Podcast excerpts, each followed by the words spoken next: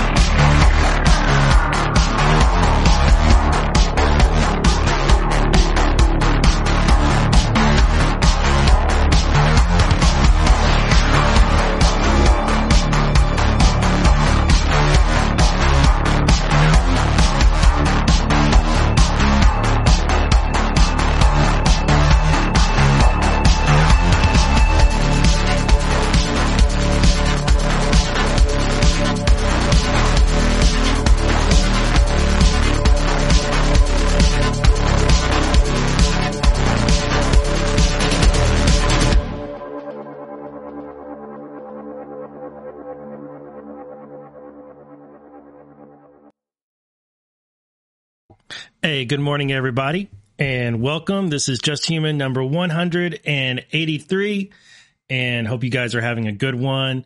I have my coffee here, and I have my computer set up in a different configuration.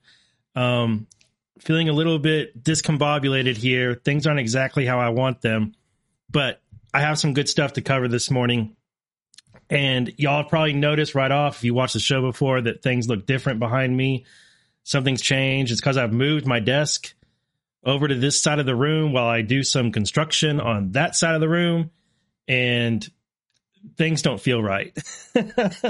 things that this feels this feels really weird. It felt weird last night on Defected, and this morning it's really throwing me off. I'm trying not to. I keep bumping into my desk because I've I'm scooted all the way over here to this corner of it. Um, I did take off over the weekend. I consumed a good amount of Formula One testing, but I was mostly listening to it while I did construction projects around the house and um, assembled some furniture and did a lot of cleaning and all that kind of stuff that was, you know, fun. Um, worked on my wife's car, got that fixed. At least so far, I've been driving it around and it hasn't hasn't bust hadn't broken down again. So I guess I fixed it.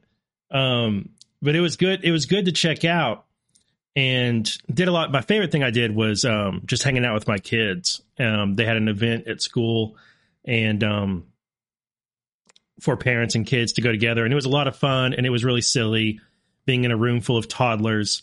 And uh, man, it was just good. It was just good quality time. Um, went to the park, just did lots of fun stuff with my kids. It was so good.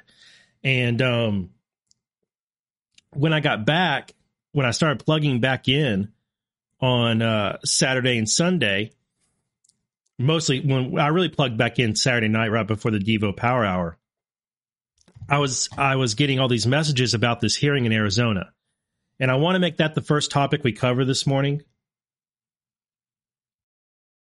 Won't spend a whole lot of time on it, um, but I want to cover that first, and then we're going to get into several different uh, topics that I think are pretty good, mostly justice related. So, hope you guys are doing well, and let's go. That's the wrong screen. That's the right screen. I'm having to look over to my left at my computer that's running the OBS, and then I have a monitor in front of me with the stuff I'm going to be reading. So y'all are going to get y'all are going to get my side profile a lot today as I look over to my left to look at OBS and click on things. Um, so last night we had a great episode of Defected. I really enjoyed it. I mean, every episode so far with Burning Bright has has been a lot of fun, and the audience, the community that's in chat has been so hilarious and contributive. Um, really enjoyed it. I can't believe how many views this episode already has. That's insane. And how many upvotes. So thank you guys very much. If you missed last night's episode of Defected, it was pretty good. Um, we covered some important stuff and we had we had a lot of fun. And as usual, Burning Bright and I just did what Burning Bright and I do. So if you like what we do, you'll probably like this episode of Defected. Go find it over on Badlands Media. And thank you everybody for your support. Um, all right, so the Arizona hearing, and I'm just going to switch back to this camera because I'm not going to be showing anything on screen. I just want to talk to you guys about the Arizona hearing. Um, so I watched it, or actually, what I mostly watched I went back and I watched the presentation uh, from uh, Breger, uh, the main thing that's getting all the headlines. So I went back and watched that, and then I watched um, an interview with Thaller that was done on uh, FrankSpeech, and then I watched an interview that was with Gail Gail Golick, and the main thing I got that on Sunday morning, lunch around lunchtime on Sunday, I got the 96 page report um, that was presented. And I started reading that report. I've read the whole thing. I've looked at the receipts that are included with it, um, the deeds that are in there, and some other documents and um, I have concerns. Um, like I said on the Devo Power Hour, when Patrick was talking about this, um, it's something I'm very I'm very willing to believe, right? Um, it's something that I think is like probably true. Um, as far as there being, I mean, I there's definitely corruption in Arizona and there's definitely cartel money flowing around, and there's definitely corruption related to the cartels and connected to the cartels, and totally willing to believe all that. So therefore, I'm also extra cautious about not jumping in with both feet and saying, "Yep, this is it. This is totally true and accurate. This is, makes all the sense in the world. I believe it." Um, because I'm so willing to believe it, I'm being extra cautious with it. And what I what I got to say is that I see a number of red flags with it. Um, I'm kind of hesitant to go into all of the red flags that I see because some of them could be explained. Some of them could, um, with a little bit more information, they uh, they may make sense and not be red flags. Um, but there are a number of red flags that I'm seeing with the report that uh, give me give me some concerns. And they're the kind of red flags that we've come across before with other explosive bombshell, this is it, like those types of news stories that go viral so easily and everybody gets hyped up on them and then nothing ever comes of it. I'm seeing some of those exact same red flags with this. Um, but beyond that, just dismissing that, what I'm getting out of the interviews and out of the hearing are, and the report, the 96 page thing, is um, there's a whole lot of allegations being thrown out with not enough evidence to back up those allegations. So, like for the example, the deeds and stuff, um, I can see why the deeds are there's something like let's say fishy there. There's something there that is of concern, uh, such as the signature matching and all that. But that could mean that the rest of the document is also forged. So if those signatures right there are forged, couldn't it be that the rest of the document is also forged? And so therefore it's not actually it doesn't actually back the allegation that's being made. The document itself is actually forged. Like Katie Hobbs could seriously come out today and be like, yeah, those deeds that are in there, those signatures are forged, and my signature on there is forged too. Those aren't mine.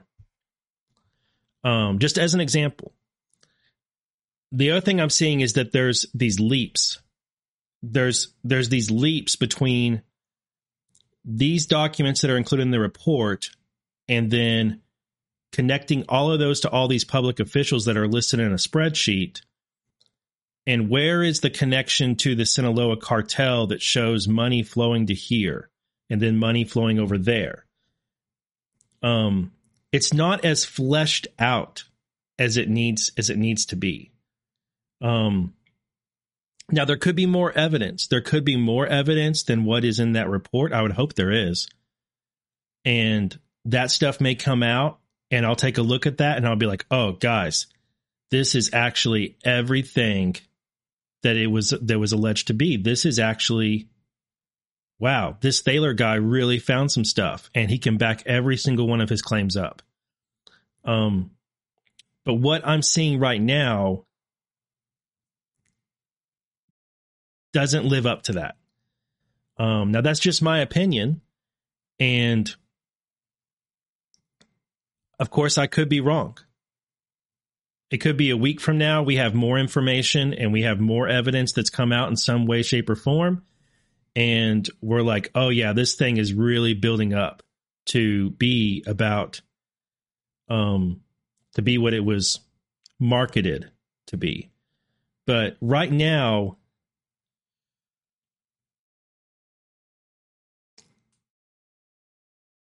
yeah, I just, I just, I'm, I'm not, I'm not flowing in, I'm not flowing into the hype stream on this thing. Um, now I know a lot of people have shared it and promoted it and asked, told people to look into this stuff. And a lot, some people that I, um, that I, you know, respect and I like, and, um, that's all well and good. Um, it could be they're sharing it just to get more people to look at it and investigate it. Um, uh, hey, Paul, Paula Carver. Yeah, I looked at that case too, the divorce custody case. Um, I looked at that case too. I found that case and looked at it. Um, I saw what Wendy, uh, Wendy Rogers said um, about it. I saw her statement that came out. Um, yep, that's right. Iowa, Iowa Trump. Good morning. Uh, the forged signatures are from two ladies who are supposedly related to the cartel and who are in witness protection. Yep. Um,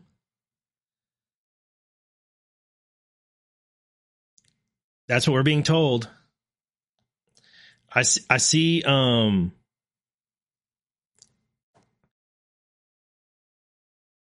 Yeah, guys, I'm just I'm just not I'm not jumping on this hype train. I'm just really not. Like there's just there's just too many things about it that are leaps to me. And there's while there are some people that I like who are are pushing this, um, or at least sharing it with some commentary, right? There's also some people who are the usual suspects when it comes to um hyping up some nothing burgers for the internet traffic and the clickbait. Um, all, all of the um, look, I'm sorry to say it this way, but one of the major red flags I'm seeing with this is that all the usual suspects who hype up the latest clickbait for the clicks and views are pushing this thing really, really hard. They're all over it. And that's a big red flag to me. Now, there are, like I said, there's some people that I respect and I like that are also sharing it. But all these usual suspects are also all over this and marketing it as the biggest, most explosive thing. You got to pay attention to this. And that, that really sets off alarm bells with me. And another thing is that when I see people get all hyped up on the on a certain story and they're all in on it emotionally. And primarily it's because of the allegations they've heard that they were already willing to believe anyway. That all those things make me just want to pump the brakes. Like whoa whoa whoa. Let's let's slow let's slow down a bit and really look at what this is based on. Um, I understand that there's a book that's supposed to be coming out. I gotta say that that's kind of a red flag to me too. Because before this event happens, he was selling advanced copies of his book. Um, and that that bo- that bothers me too. Um, so Oh, it looks like I got frozen for a minute. Um, I think I'm back though. Um, OBS disconnected and then reconnected. So, I mean, really, the bottom the bottom line is, guys, I'm just pumping the brakes on it, and we'll see. My my first reaction to it, and my pe- people that are members of my Telegram chat can confirm this. When they were hitting me on it, uh, and, and linking it to me, and I was starting to get my first information about it, and people were telling me, "You got to, uh, you got to get into this, Kyle. You got to dig into this and go over it on your show." My first comment back, or one of the first comments I made back, was that when this become, if and when this becomes a court case or a series of court cases because there's been indictments, that sounds like the thing that I'll cover. Um, right now, we just have this report and this presentation and these interviews. And um, while there's a lot of stuff in it, to me, the allegations far exceed the amount of evidence that we've seen, that we've been presented with. Um,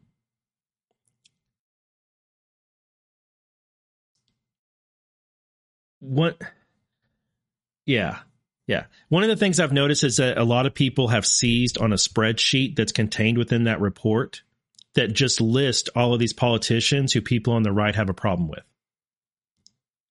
And just accuses them of being on the take from the cartel without being able to back up without being able to provide the evidence to prove that that each one of these people is on the take from the cartel and people are just sharing around that spreadsheet as if that spreadsheet itself with a list of names is proof. And it's not. Um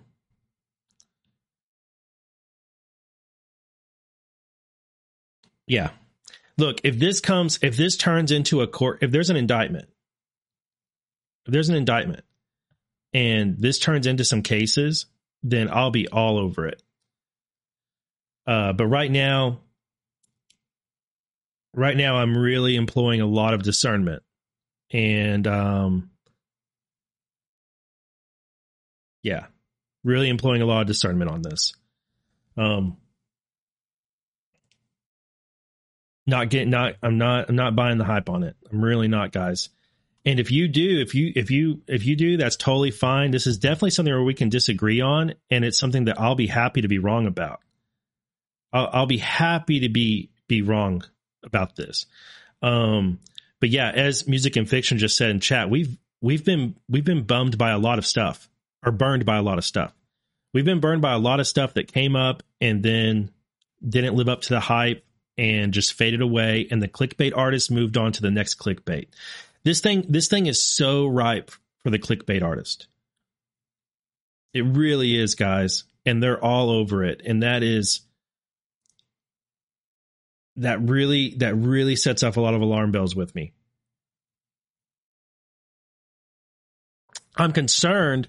I haven't watched the rest of the hearing. I mean, it was a long hearing, and I spent all my time on this on on this subject, digging into it over the weekend.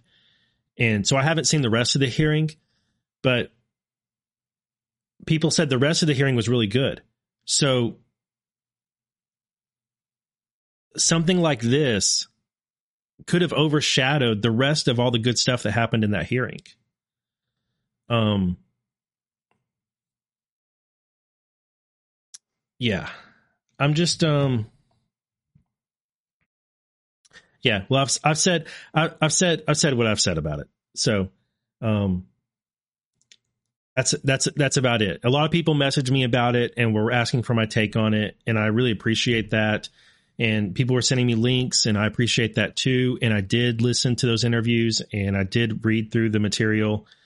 Um, but there's, yeah, that's my take on it, and um, more information may alter that take, and um, you know, if you guys if you guys are convinced about it, if you're like, man, I looked at this and I think it's legit, and I'm convinced, I think the allegations match up with the evidence that's been pre- presented. That's your assessment. That's totally cool with me. Um, we'll see. We'll see what happens. Is all I can. Is I guess all I can say. Uh, right now, I am I am very cautious on it. And I definitely don't mean that in a downer type way. Like, I don't mean that to black pill at all. Um, not at all. I, I mean that as in, let's just not get too carried away on the allegations themselves. So def, definitely don't mean it as a black pill. I don't mean to upset anybody with it. Um, but that's that's my that's my perspective on it. So next topic.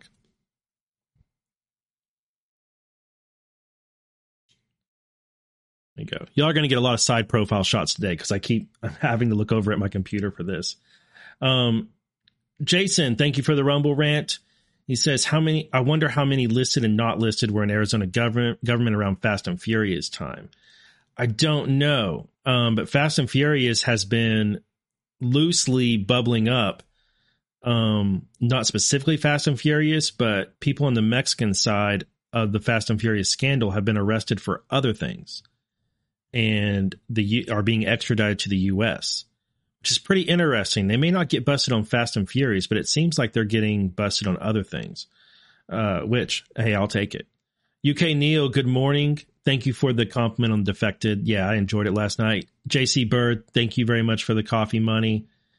Um, it's a good morning for coffee. It's a little bit rainy here and cool. I'm not ready for winter to be over.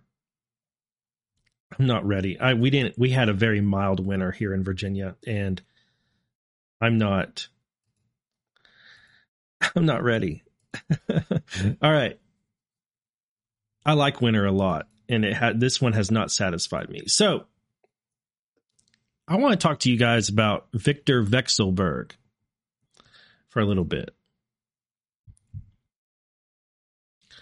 First, we're going to back up we're going to back up to December 7th, 2018. In this article from Bloomberg, which isn't a real news outlet, I know that. I'm aware of that. Uh, but it'll suffice for this purpose. Putin's American oligarch privately boasted of Trump ties. Then he lost billions. I like that. Not long after Michael Cohen stopped pursuing a Trump branded property project in Moscow, another Russian connection to the future U.S. president's entourage started to form. Like the real estate plan, it didn't end well, particularly for Russian tycoon Viktor Vekselberg. His effort to engage in statecraft at the highest level unraveled spectacularly, costing him billions, leaving his family and severing the extent cleaving his family and le- and severing the extensive ties to the U.S. elite that turned him into what one Moscow newspaper called the most American of Vladimir Putin's plutocrats. This saga, much of much of it previously unreported, began with a chance encounter between Cohen, Trump's now disgraced former lawyer, and Vekselberg's American cousin, Andrew Intrater, in the fall of 2016. Soon, Trump would be in the White House and Vekselberg would be privately boasting of having the pool needed to help achieve the sanctions relief the Kremlin was craving, people familiar with the matter said. Instead, he became the richest victim of the most dangerous standoff between the U.S. and Russia since the Cold War. The story of Vekselberg's fall from grace in the U.S., where his American grandchildren, Yale educated children, wife, and all live, is based on interviews with more than a dozen people in the billionaire's orbit in both countries. The optimism about the future of bilateral relations that the one time oil magnate expressed as re- recently as a year ago has given way to bouts of occasional public melancholy. Again, this article is from 2018, but we'll get to recent stuff. Through much of 2017, as the nascent Trump administration navigated controversies of its own making, boy, I could talk about that line right there.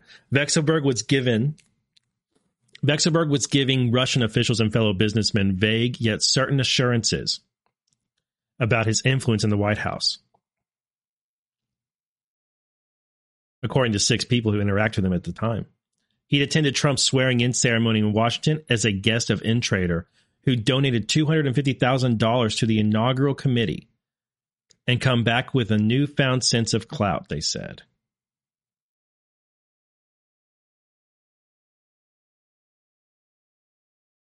Vekselberg spokesman in Moscow, Andrei Shertok, or Shatork, said the billionaire never tried to be a go between on the sanctions issue. Quote, Vekselberg has not and could not have offered anyone his help to resolve sanctions. He has no ability to do so. Shortly after being grilled in New York in March as part of special counsel Robert Mueller's election meddling probe, Vekselberg and the younger, brasher aluminum baron Oleg Deripaska were slapped with sanctions over Putin's malign activities. Vekselberg has since lost about $3 billion of his now $13.4 billion fortune, mainly due to declines in the market values of his minority stakes in Swiss industrial companies and Deripaska's Rusal. And that doesn't count the estimated $2 billion or more of stocks and cash that have been frozen or tied up in banks as a result of the U.S. penalties. The Treasury's decision in April to put Vekselberg in the same category as Deripaska stunned corporate Russia. That's because Vekselberg, unlike Deripaska, has never been particularly close to Putin and sold his main Russian asset six years ago. Whereas Deripaska has been denied a U.S. visa for years over allegations of past criminal activity, which he rejects.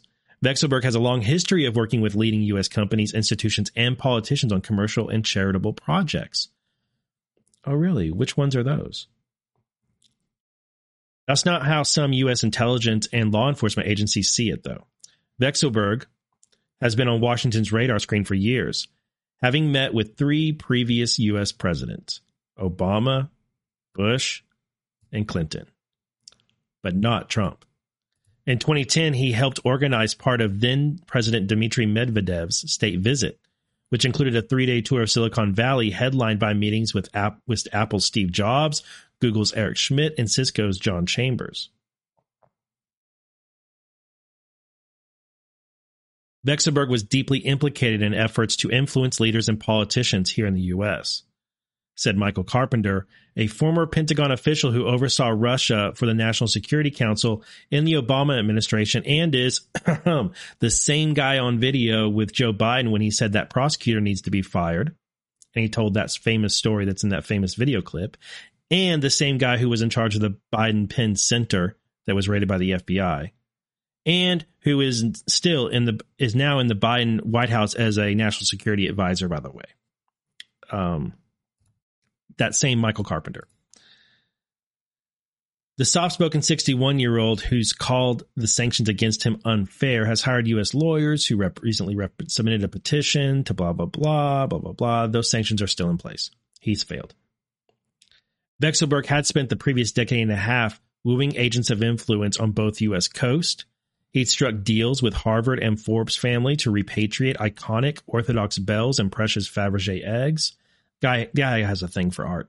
He'd save the park that marks the first czarist beachhead in California with the backing of Republicans and Democrats alike from then Governor Arnold Schwarzenegger to then Secretary of State Hillary Clinton and Senator Dianne Feinstein.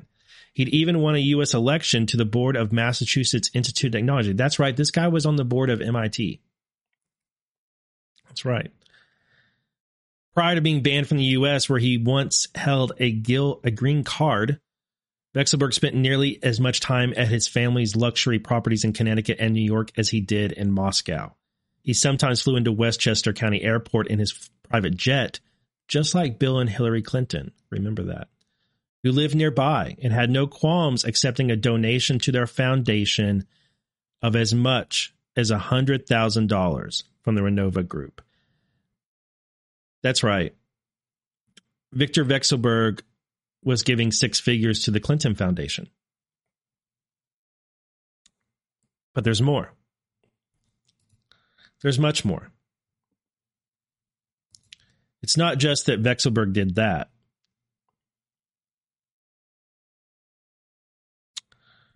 Over at Clinton Foundation Timeline, they have this article saved from Peter, Schweizer talking about Hillary Clinton and her relationship with Vekselberg. Hillary Clinton touts her, t- touts her tenure as Secretary of State as a time of hard headed realism and commercial diplomacy. But her handling of a major technology transfer initiated at the heart of Washington's effort to reset relations with Russia raised serious questions about her record. Consider Skolkovo. Does anybody remember Skolkovo? Skolkovo, an innovation city of 30,000 people on the outskirts of Moscow, was billed as Russia's Silicon Valley and a core piece of Mrs. Clinton's quarterbacking of the Russian reset. The Kremlin committed $5 billion over three years to Skolkovo. Mrs. Clinton's State Department worked aggressively to attract U.S. investment partners and help the Russian state investment fund, Rusnano, identify American tech companies worthy of Russian investment. Rusnano, which a, a scientific advisor to Vladimir, Vladimir Putin called Putin's child, was created in 2007 and relies entirely on Russian state funding. Soon, dozens of U.S. tech firms, including top Clinton Foundation donors like Google, Intel, and Cisco, who did we just read about? We just read about Google's Eric Schmidt, and what's his name from Cisco? Yeah. Made major politi- made major financial contributions to Skolkovo, with Cisco committing a cool 1 billion. In May 2010, the State Department facilitated a Moscow visit by 22 of the biggest names in U.S. venture capital. And weeks later, the first memorandums of understanding were signed by Skolkovo and American companies. And by 2012, the vice president of the Skolkovo Foundation, Conor Lenihan, who had previously partnered with the Clinton Foundation, recorded that Skolkovo had assembled 28 Russian, American, and European key partners.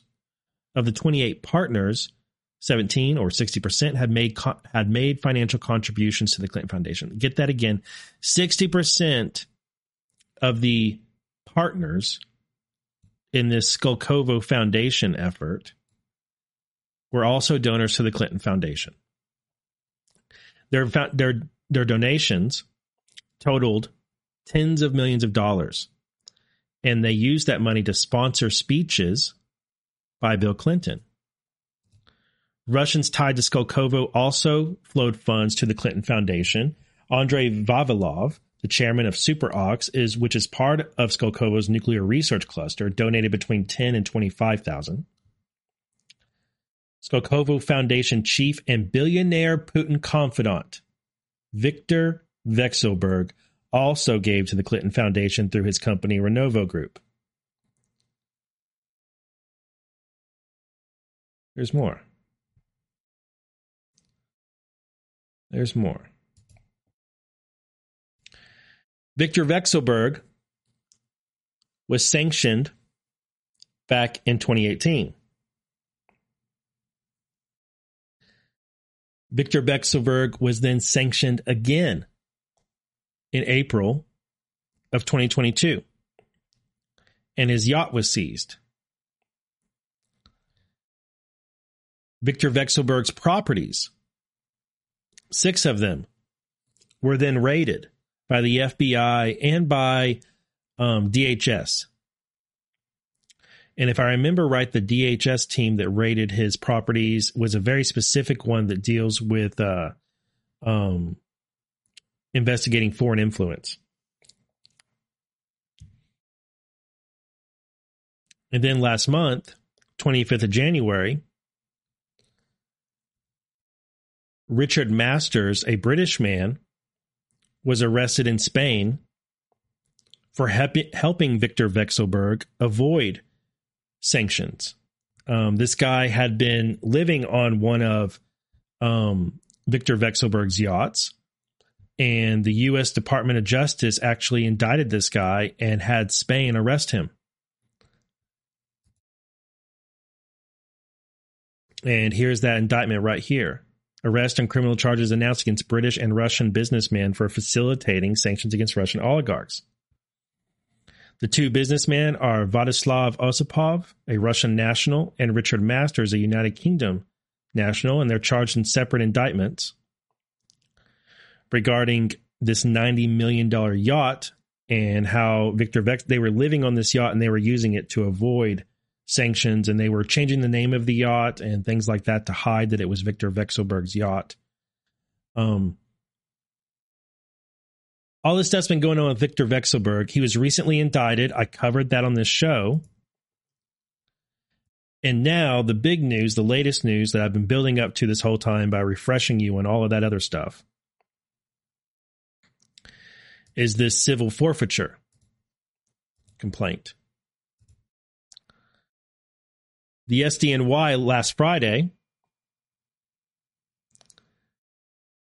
revealed that they filed a civil forfeiture complaint. Basically, they want they're going to seize those six pro, those six real estate properties that the FBI raided. They're now seizing them. Those are all these are all properties that are in America. Uh, they're valued at over seventy five million.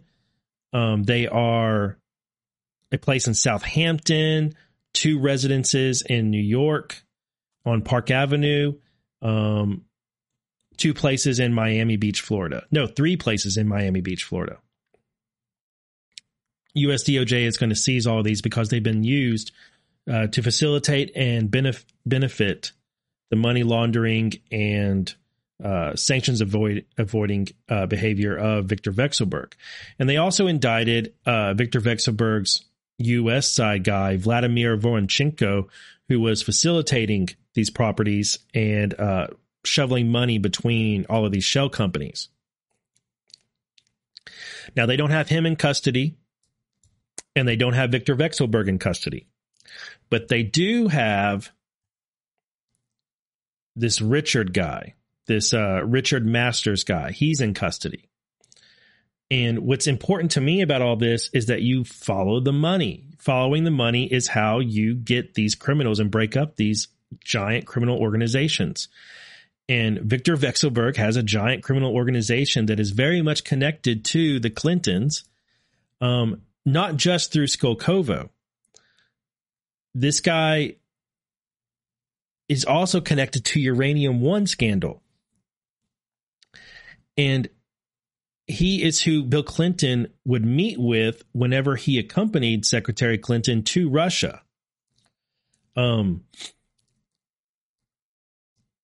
Victor Vekselberg's effort to get tied into the Trump administration and his quarter million dollar donation through his uh was it his brother? Uh through Intrater this guy Intrater was it his brother or his cousin? Who was it? His cousin andrew Intrater who donated a quarter million dollars to trump's inauguration committee and met with michael cohen. Guys guess what happened? They got caught in the trump quicksand they got caught in the trump sting That's what Trump does. That's what Michael Cohen did. That's what Rudy Giuliani does. It's like, okay, yeah, I'll meet with you. Okay, yeah, I'll take your money. I'll have this meeting for you. And I'm going to wear a wire. and I'm going to record all our conversations and then I'm going to turn all those conversations over to the FBI. And what you want to bet that's exactly what happened. And that's why a year later, he first got sanctioned and his visa revoked. Um, I have something else I want to show you about this guy. Just a moment. Just a moment. I got to find it.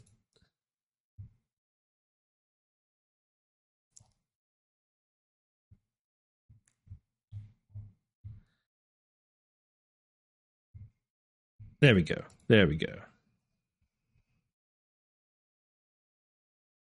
See, it, it, I I love seeing this stuff come back around, and the whole reason why I went to and started with this article here about how oh he has Trump ties is because the media. Notice what the media was tricked into doing here. This guy's a Clinton buddy. If you want to find, if you want to find Russia collusion. You can find it between the Clintons and guys like Victor Vekselberg, who have liter- literally given six figures to them over years, and who they meet with and do deals with, like Skolkovo, which is completely corrupt deal, and Uranium One, completely corrupt. And the media doesn't want to report on that stuff. They don't want you to know the name Victor Vekselberg. But then Trump gets in and now these same Russian oligarchs are like, oh, we got to get close to Trump and we got to try and buy his his we got to try and buy influence with him, just like we did the Clintons and Bush and Obama. We got to buy influence with Trump. And Trump has people like Cohen and and Rudy be like, yeah, okay, we'll meet. We'll meet. We'll see what your offer is. And the media writes these articles about, oh, Trump is cozying up to these Russians. He tried to build a hotel there. He's all friendly with them. He's taking money from them. But it's all a sting. The whole thing is. As Dawson writes here, Hillary's oligarch, her pal, Victor, is about to lose $75 million in real estate. I guess his efforts to frame Trump, or to help frame Trump, by making illegal donations to his inauguration didn't work out the way he had planned. Vekselberg, Vekselberg loaned Manafort a million dollars a week after Mueller raided him. I read that again. Victor Vekselberg loaned Paul Manafort a million dollars a week after Mueller raided him. Either an, that was either an effort to buy a silence or to induce him to give false confession to Mueller against Trump.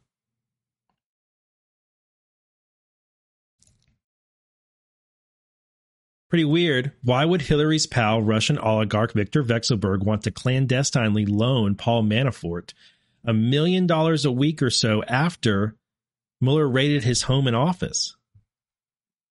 The same Russian oligarch who used never Trumper Sam Patten to illegally donate money to the Trump inauguration committee so he could make it look like he supported Trump to try and buy access to him. Want to bet that foreign bank fighting Mueller subpoena was the conduit for that $1 million loan to Manafort? Seems the players want their money back as collateral for a condo Mueller seized from Manafort. Hired an actor to be the rep for the secret group of financiers that loaned it out. But the actor has connections to Vekselberg's cousin and frontman in the U.S. Of course, he tried to buy access to Trump through the FBI confidential source. From the Buryakov Russian spy case, Michael Cohen.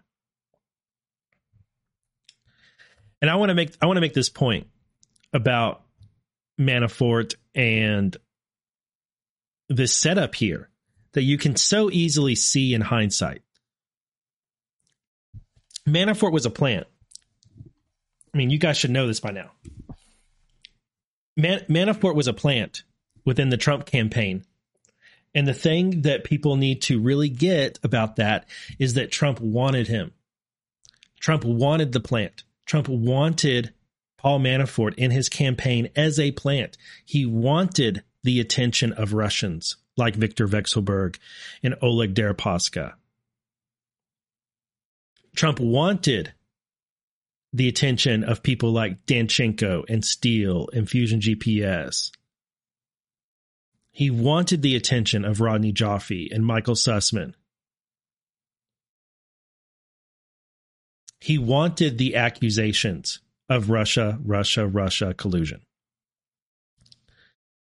That's why he had Manafort in the campaign. He wanted all of that. Trump wanted all of those accusations. He wanted all those eyeballs. He wanted all of these hoaxes. He wanted all of these fake attempts to try and dirty him up because it attracted all of these swamp creatures. And it caused the media to report on it. And it caused the media to spend years, not just months, but years reporting on the dangers of foreign collusion and foreign investment and politicians being bought off and all of this stuff. He tricked the media by doing this. When Trump says, I'll take all those slings and arrows for you, that's what he's talking about is I'll go right into the snake pit. I'll go right into the swamp and I'll load myself up with bait. I'll make sure all the swamp creatures come out and try and eat me. And they'll all get caught. And one by one, they're getting caught.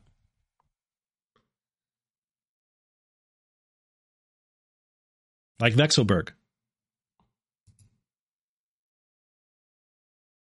Like the guy we talked about last week who was, um, what's his name? Um, I can't even think of his name now, who was uh, convicted of laundering money for Russians into the Trump campaign um I can't remember his name now, but all these people getting caught, and there are all these multiple efforts to try and set Trump up, and he wanted them. He wanted these efforts to set him up because Trump is an asset. So, like, I mean, think about how brilliant it is that Trump is this DOJ asset. And if you haven't, if you don't know that, then you haven't been watching me for very long. Welcome. Uh, Trump is a DOJ asset, and I can prove that to you. So can Dawson. Um, so can UK Neil. Um, Trump is an asset for DOJ and has been for some 40 years. And so all of these swamp creatures who are going to Trump and they're trying to buy influence with him and they're trying to get him to take the money um, and make these swampy deals. They're literally going to a DOJ asset and talking into a DOJ asset's mic and talking to a DOJ asset who is being surveilled and getting caught. They're walking right into the trap. And here's another layer of it that a lot of people haven't quite gotten. And if you have, congratulations.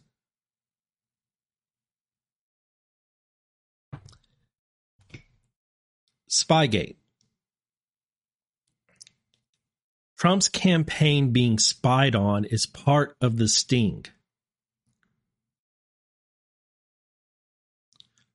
I say again Trump's campaign being spied on is part of the sting. He wanted it. Because what were they spying on? They were spying on their own asset who was collecting evidence from all of these criminals. So, in spying on Trump, they were also spying on the, the swamp creatures who were trying to get Trump.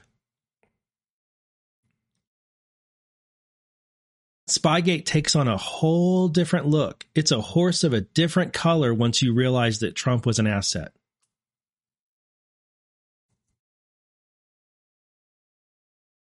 Oh, it's so beautiful. Anyway, back to this. Vekselberg lay, led a major Russia effort to infiltrate Silicon Valley for Putin. That was that Skolkovo thing where he got all those donors who ended up all being like 60% of them being Hillary, being Clinton Foundation donors. Um, Vekselberg is also connected to the money laundering networks within the EU, um, including Abyzov. Um, didn't Hunter Biden have something to do with Mikhail Abyzov? I feel like Hunter Biden and Abyzov may have had some dealings. I could be wrong. It may be somebody of a similar name. Uh, in March of 2022, Vekselberg was sanctioned by the U.S. following the Russian invasion of Ukraine. So that's two sanction, bouts of sanctions against him. And then several of his properties in the U.S. were searched in September of 2022, likely gathering the evidence used to seize his properties in the case. It's very similar to the Oleg Deripaska raids. That is true. And I haven't fully fleshed this out. I've mentioned it a few times. Um, I've mentioned it on this show on Devo Power Hour and Defected. But when I see this, I really feel like, or I really get the sense that the sanctions against these Russians and this Operation Klepto Capture that is being run, um, that was set up by Merrick Garland in March of 2022. It's draining the Russian swamp. And I think I think it's this brilliant move. I think this task force klepto capture. They're the ones who are going after Vekselberg, Oleg Deripaska, and a number of others. And I I just feel like this is a very clever way of using the Ukraine war as the excuse to go after these international swamp creatures that are connected to Russia. And I don't think Putin is missing any of these guys. I don't think I don't think Putin is going to sleep worried about Oleg Deripaska or Viktor Vekselberg.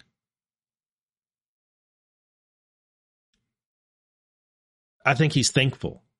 I think I think ta- Task Force Klepto Capture is literally draining the Euro Russian American globalist swamp of these oligarchs. And the headline, the the the marketing of it is that it was set up because of Russia's illegal and unprovoked invasion of Ukraine and blah blah blah blah blah. Yeah, that's that's those are the talking points. That's the selling. That's the that's the banner stuff. Um but what it's functionally doing is dealing with these corrupt people who aren't there. It's not like they're they're only corrupt here; they're corrupt in Russia too. So it's helping Russia out at the same time. It's cleaning up their swamp that is also our swamp. It's the same swamp.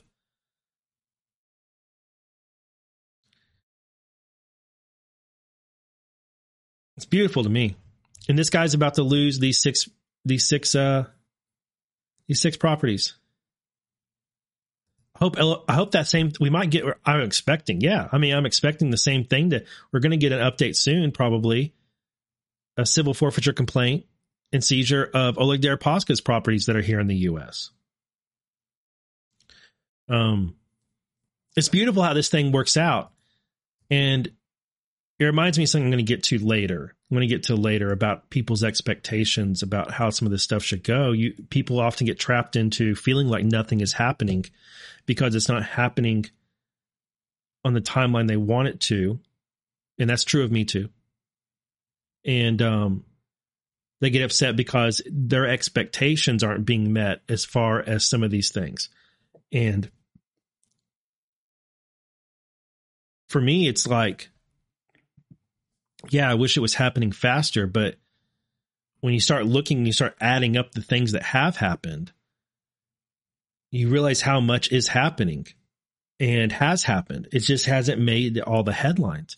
And this isn't the only Clint. I was one of the things I was struck with as I was uh, grabbing some of those those articles and bookmarking them for the show. Is that you know like Vekselberg isn't the first major Clinton donor to be indicted. Um, Gilbert Chagoury was indicted years ago, and it hasn't been much in the press at all. Um, but he was a major Clinton donor, and he completely cooperated with the investigation, and he got a sweet deal. And um, who knows how many other swampy people who have contributed to the Clintons' uh, crime network have gone down because of Gilbert Chagoury uh, working out a deal and working out a, um, an agreement to cooperate with other investigations. And you start adding those things up. There's a number of Clinton, major Clinton donors who have been indicted. And some are in jail, and some have made a deal, and some of them are fugitives. It's really going to blow people's mind. I, I think I think this is going to happen. I think that during the next Trump administration, I think Trump is going to manage to get Vladimir Putin to extradite some people who are in Russia to the US. Some of these oligarchs. Like, I think some of these oligarchs may go to Russia and think they're safe. And I think they're going to get arrested there and sent to the US. Or the Russians are going to feed us some intel on the whereabouts of them while they're outside of Russia. And Interpol or somebody's going to grab them and they're going to come here. I really do think that. Um, and people's minds are going to be blown that Russia and the US could cooperate on such things. And I think that will be a nice a nice vehicle for undoing the Russophobia that's been programmed into us for so many decades. So, okay. Already an hour into the show. Ria, thank you very much. Thank you very much. That is extremely generous of you. I really appreciate it. I will that will fund my construction project I have going on here in this room. Um, she says oligarchs being drained. Why are all the big companies laying off so many people? It's all draining the swamp. Yes. It is all draining the swamp. Drain the swamp is real. Man, drain the swamp is real. And so is uh so are so many other things that are happening. Um Let's keep let's keep talking well well actually let me just grab this real quick since we're talking about drain the swamp is real. So is the war on MS13. And y'all, y'all, if you watched Devo or Defected, you know I mentioned this. Or if you read the Badlands brief this morning, badlands.substack.com, we do a news brief five days a week with some key articles that a number of us think are important for people to know about. One of the ones I selected uh, was this one that these three high ranking MS 13 leaders arrested on terrorism racketeering charges last week. Um, and I got to say, I had a bit of a giggle at people who blackpilled to me in the comments about how it was only three. Because when they blackpilled to me that it was only three, so it doesn't mean much, they were at the same time telling me they didn't read what I shared. they were at the same time telling me they didn't even read the first sentence of this press release. Because if they had, they would know that this is a four count indictment unsealed today in the federal court in central Islip, a ch- charging 13 of the highest ranking 13, MS 13 leaders in the world with directing the transnational criminal organization and criminal activities in the United States, El Salvador, and Mexico, and elsewhere over the past two decades. Let me state that again. This isn't just an indictment of three high ranking MS 13 leaders. It's a four count indictment charging 13 of the highest ranking MS 13 leaders in the world, charging them with directing the transnational criminal organization's criminal activities in the United States, El Salvador, Mexico, and elsewhere over the past two decades. Specifically, the defendants are charged with racketeering conspiracy, conspiracy to provide or conceal material support to terrorists, and narco terrorism conspiracy. Four of the defendants are indicted on alien smuggling conspiracy. How anybody could blackpill over that first paragraph, I'll never understand. Now, pretty big indictments. Pretty interesting. I haven't read the indictments themselves. They're not linked here. They're not linked here. So I haven't read the specific indictments themselves. I'm going to try and find them this week and read them. If they're super interesting, I'll present them on the show. Um, but the key thing about this, and every time I see a headline about MS 13 or press release about MS 13 being indicted or arrested, I go and look and see if it had anything to do with Joint Task Force Vulcan. And it did. Joint Task Force Vulcan. That's what gets me excited about this, besides the fact that it's MS 13 getting busted. It's because Joint Task Force Vulcan was set up in 2019 by President Trump and Bill Barr.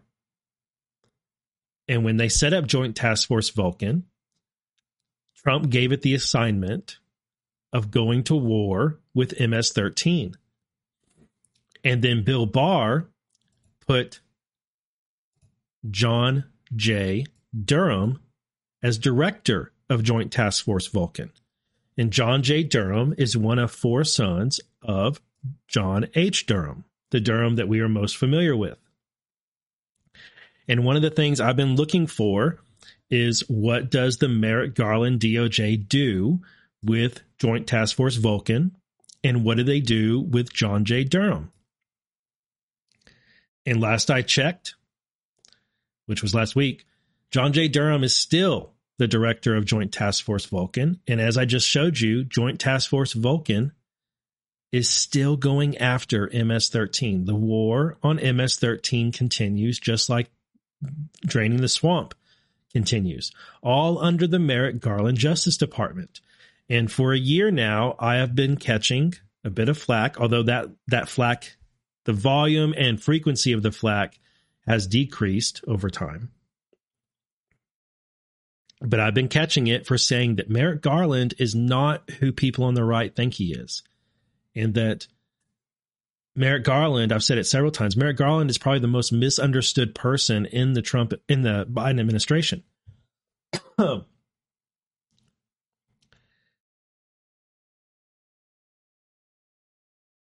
and here's just more evidence of that. Not only is John J. Durham still the director, MS-13 is still still in the sights of DOJ. Um,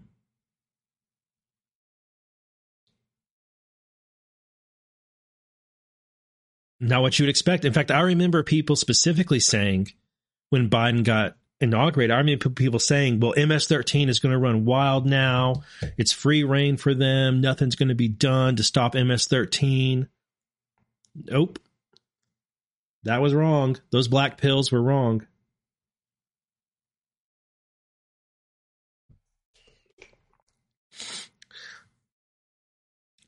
It's really good stuff. Makes makes me happy. By the way, in this indictment, I don't remember. I don't know if it's in this indictment or if it was in the press um, conference, but I want to say that.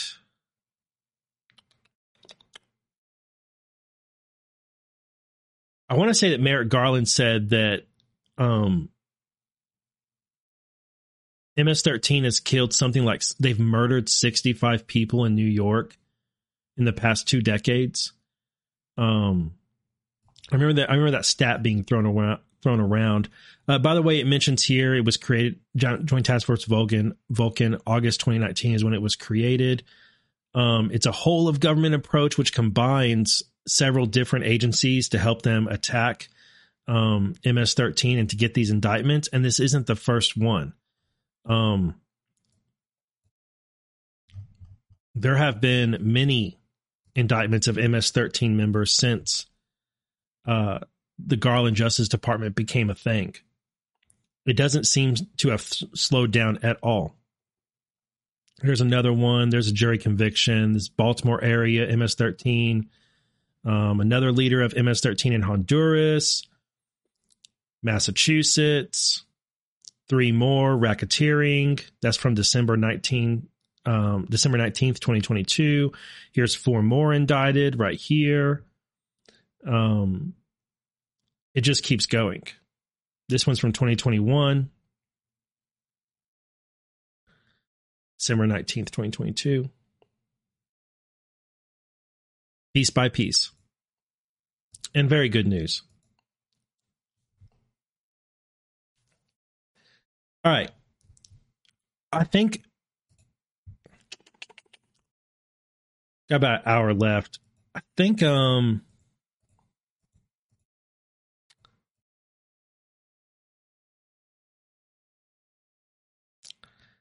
okay, a lot of I'm going to go I'm going to do these Politico articles. A lot of people have talked about um Comer. Some other other articles I had was Comer. Um yeah, he's got he's um he's got Hunter's business business partner Eric Schwerin has flipped is what's being saying he's cooperating with the GOP investigators in the House. That's great news. Um also Comer is trying to get some answers from uh, this guy who was connected to the UN. Um, what's his name? He has a has a difficult name. Um, not a Chinese name. Jeremic. Yeah, this Jeremic guy who reported to Ho. Uh, what his first name is like Vuk or Vic. Where does his name go? Vuk or Vuk. I don't know. Uh, Vuk Jeremic. It's Serbia. It's a Serbian foreign foreign affairs minister. Um, so anyway, that's going on. All good stuff. The House committees continue to impress me. Um, continue to. I, I'm really happy with what the GOP House is doing so far, and I'm looking forward to them getting some stuff. They have been asking for these SAR reports, uh, suspicious activity reports for, about the Bidens from Treasury, um, and Treasury won't give them to them, although they are they are allowed to go look at them most news stories leave that out. They they can go see them. They just can't have copies of the reports. Um, that's kind of a headline grabber. Oh, Treasury denies our access to these reports. Um, I'm not really bothered by it because they're getting denied because the investigation is going on and those reports are part of Weiss's investigation. So, um, at this something something you kind of learn with uh how this back and forth goes between Congress and DOJ and Congress and Treasury is often when when Congress is a Congress committee or a person, a representative or senator is denied access to certain reports or documents that DOJ or Treasury has, it's an admission that something is going on with those reports at that time. And so it's like, yeah, you want that report and I want to know what's in it and I want to read it. But at the time they're denying access to it, they're at the same time confirming that it's important and something's going on with it, you know? Um, so I don't automatically like see those things and think, ah, oh, dang it, like I don't get upset about those denial denials or uh, them not getting it. I just take it as, hmm, it must be important. I wonder what's going on with it because they're not going to be able to hide it forever. Um, okay. Anyway, I want to. There's three articles from Politico, and yeah, yeah, yeah, I know who Politico is, and um, Look, this is the truth. This is the truth. I'm going to tell you something. Kyle Cheney and Josh Gerstein, yeah, they're lefties. Yeah, they're spinmeisters. Um, no, I don't want to hang out with them and have a beer. Um, but they are really good people to follow if you want to learn about some stuff going on with court cases involving Trump and others. And if you can if you can develop a filter, if you can develop a filter for reading their tweets and reading their articles and you can learn to pick out the little factoids that are in these things and just filter out the spin, you can learn a lot and you can get a really good line of sight into what's going on. Um, and so I pay close attention to these guys because because of those things. So and at the end of last week, Kyle Cheney and Josh Gerstein had some really some important news, some very interesting stuff related to legal matters going on with Trump and with uh, Scott Perry and the special counsels. So let's tear through this stuff and keep our filters on. Joe Lang, good morning, my friend. Says, Love your topics. The indictments and court cases are right in your wheelhouse, and you are a go to source for me, and I appreciate you. Man, I appreciate you, Joe Lang. Thank you very much, man. Um, I, am excited for the next court cases. Um, I'm excited for this stuff too, right here. Judge rejects Perry's bid to shield thousands of emails from January 6 investigators, meaning special counsel. Chief Judge of the Federal District of Washington, D.C., secretly rejected Rep. Scott Perry's bid to shield more than 2,000 messages relevant to the Justice Department investigation's probing efforts by Donald Trump to subvert the 2020 election. Now, see, there's their spin right here that Donald Trump was trying to subvert. That's the spin. But the rest of this is literally true. The spin comes, comes right here, and you can just ignore that part. All right, so Chief Judge Beryl Howell unsealed her extraordinary December 28th decision on Friday evening, determining that the powerful public interest in seeing the previously secret opinion outweighed the need for continued secrecy. Perry, a Republican lawmaker for Pennsylvania, has urged Howell to block the Justice Department from accessing 2,219 documents stored on his phone, which was seized and imaged by the FBI last August as part of the 2020 election investigation. Y'all remember that? Um, that Scott Perry's phone was taken by the FBI. And what I remember about that is that the headlines were all, "This was no reason. This was an illegal seizure." Blah blah blah. They they can't do this. This is corrupt DOJ going after Scott Perry. And I never thought that's what it was. I've never I've never believed that. Um, I think they're. I think this. I think people are going to be really surprised with what Special Counsel Smith comes up with and I don't think it's going to be indictments against Trump and team. Harry claimed that the records reflected his efforts to research potential legislative decisions, like whether uh, to vote to challenge election results, and therefore should be protected from disclosure by the Constitution's speech or debate clause, a provision meant to safeguard lawmakers from pressure or intimidation by the executive branch. But Howell said Perry had taken, quote, an astonishing view of his immunity that would effectively put members of Congress above the law and free of political consequences for their actions. She ordered him to disclose 2,055 of the 2,219, so not all of them, of the documents he sought to withhold, including all 960 of his contacts with members of the executive branch, which she said, she said are entitled to no constitutional prote- protection at all. Some 161 items, she said, were proper to withhold.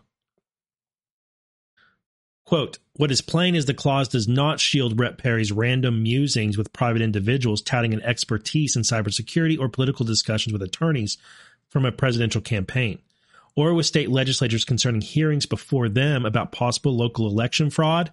Guys, or actions they could take to challenge election results in Pennsylvania. Guys, guys, you see that right there? Perry's conversations with state legislatures, slaters, concerning hearings before them about possible election fraud. That's a clue as to what DOJ is investigating. Investigators have long scrutinized Perry's contacts with Trump, as well as with Jeff Clark, a top Justice Department aide who Perry pushed Trump to install as Attorney General in the waning weeks of his administration. That right there has always been a major red flag to me and point of concern. Clark was seen by Trump and his allies as sympathetic to his bid to overturn the 2020 election results. The January 6th committee, uh, select committee subpoena Perry, blah, blah, blah, blah, blah, blah, blah, blah.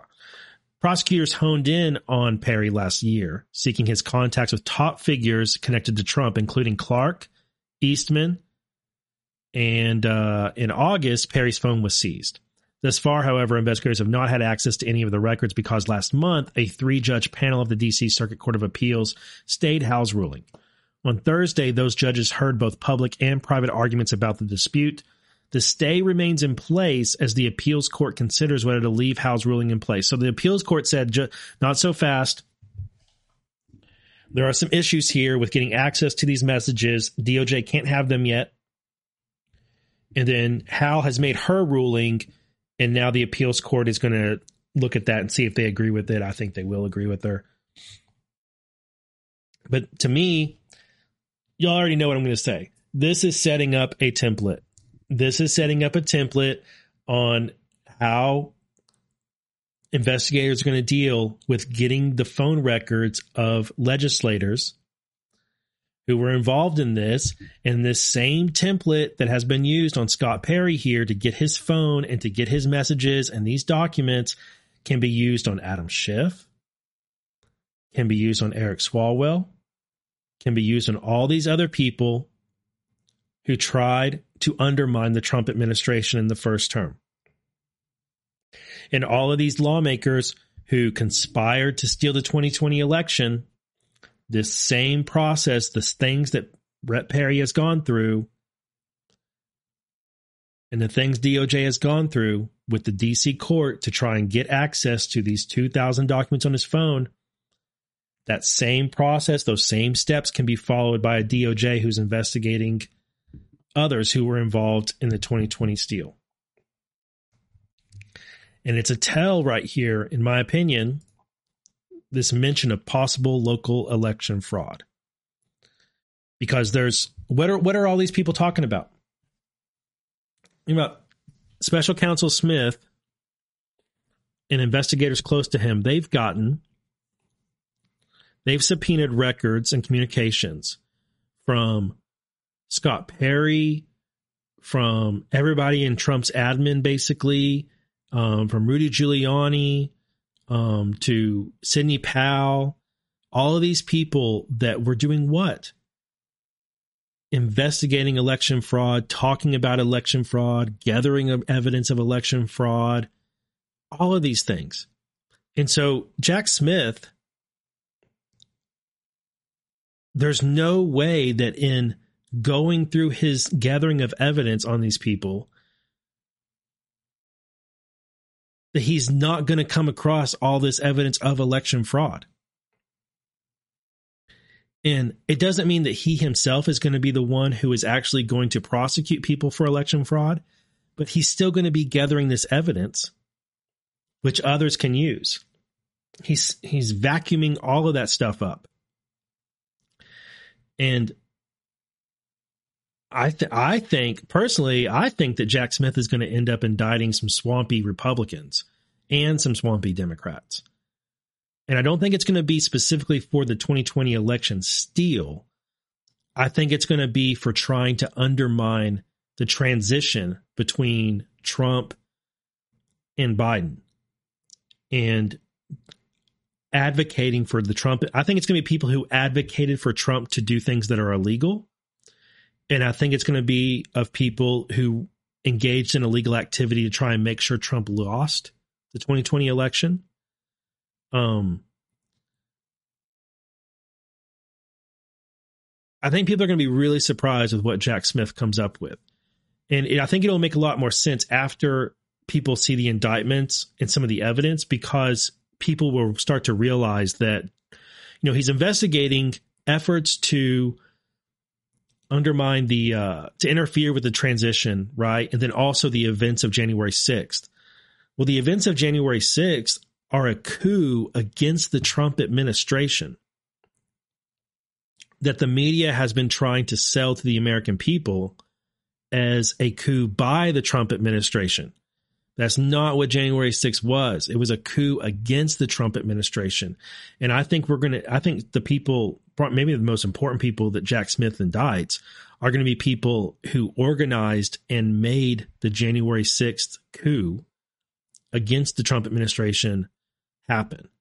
Um, political people, people whose names we know, um, who were secretly behind all of that. And I think it's going to be, I don't think it's going to be that he's going to indict someone on Trump team. I think it's going to be Trump team who collected the evidence on those people. One, I mentioned earlier that something that's a red flag to me that I have concerns about, and that is Perry and Jeff Clark. So, one thing that has never set well with me is this this conversation that apparently happened about Trump appointing Jeff Clark as acting attorney general in order for him because Trump needed somebody with the balls to do what Trump, to what Trump needed done to stop Joe Biden being sworn in. And there's something there. Um and I'm not sure what it is, but I feel like one of the people who could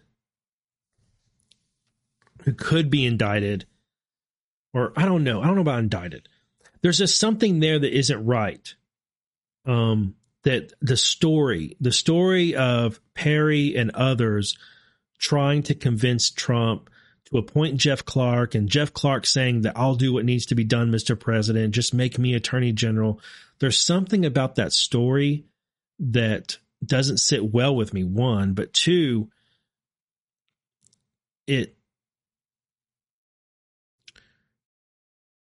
there, there's just something there there's there's something there, and I don't know if it's a uh, I don't know if it's bait. I don't know if that's that whole story is bait that is meant to get the media to talk about it. Um, and later we're going to find out that this conversation actually didn't happen the way it's been told. Um, it could be completely 180 degrees opposite of what we've been told. Um, but there's this, there's something there, guys. And it's always given me concern, especially about Jeff Clark. It's always given me concern about Jeff Clark, whose phones were also seized, I believe. Um,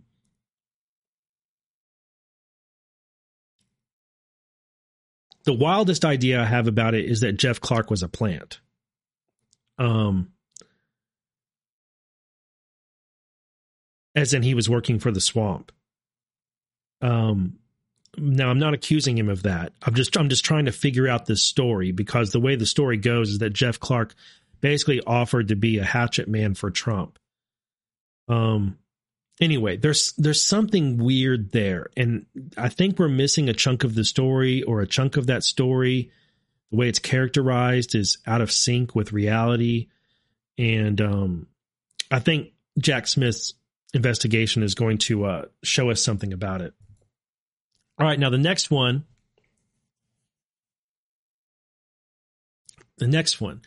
Judge orders depositions of Trump and Ray in long running dispute with ex FBI officials. This this excites me. This excites me. A federal judge has agreed to permit former FBI officials Peter Strzok and Lisa Page to take sworn testimony from former President Donald Trump for two hours, as long as part of their long-running lawsuits related to Strzok's firing in 2018 after Trump repeatedly and publicly pilloried the pair.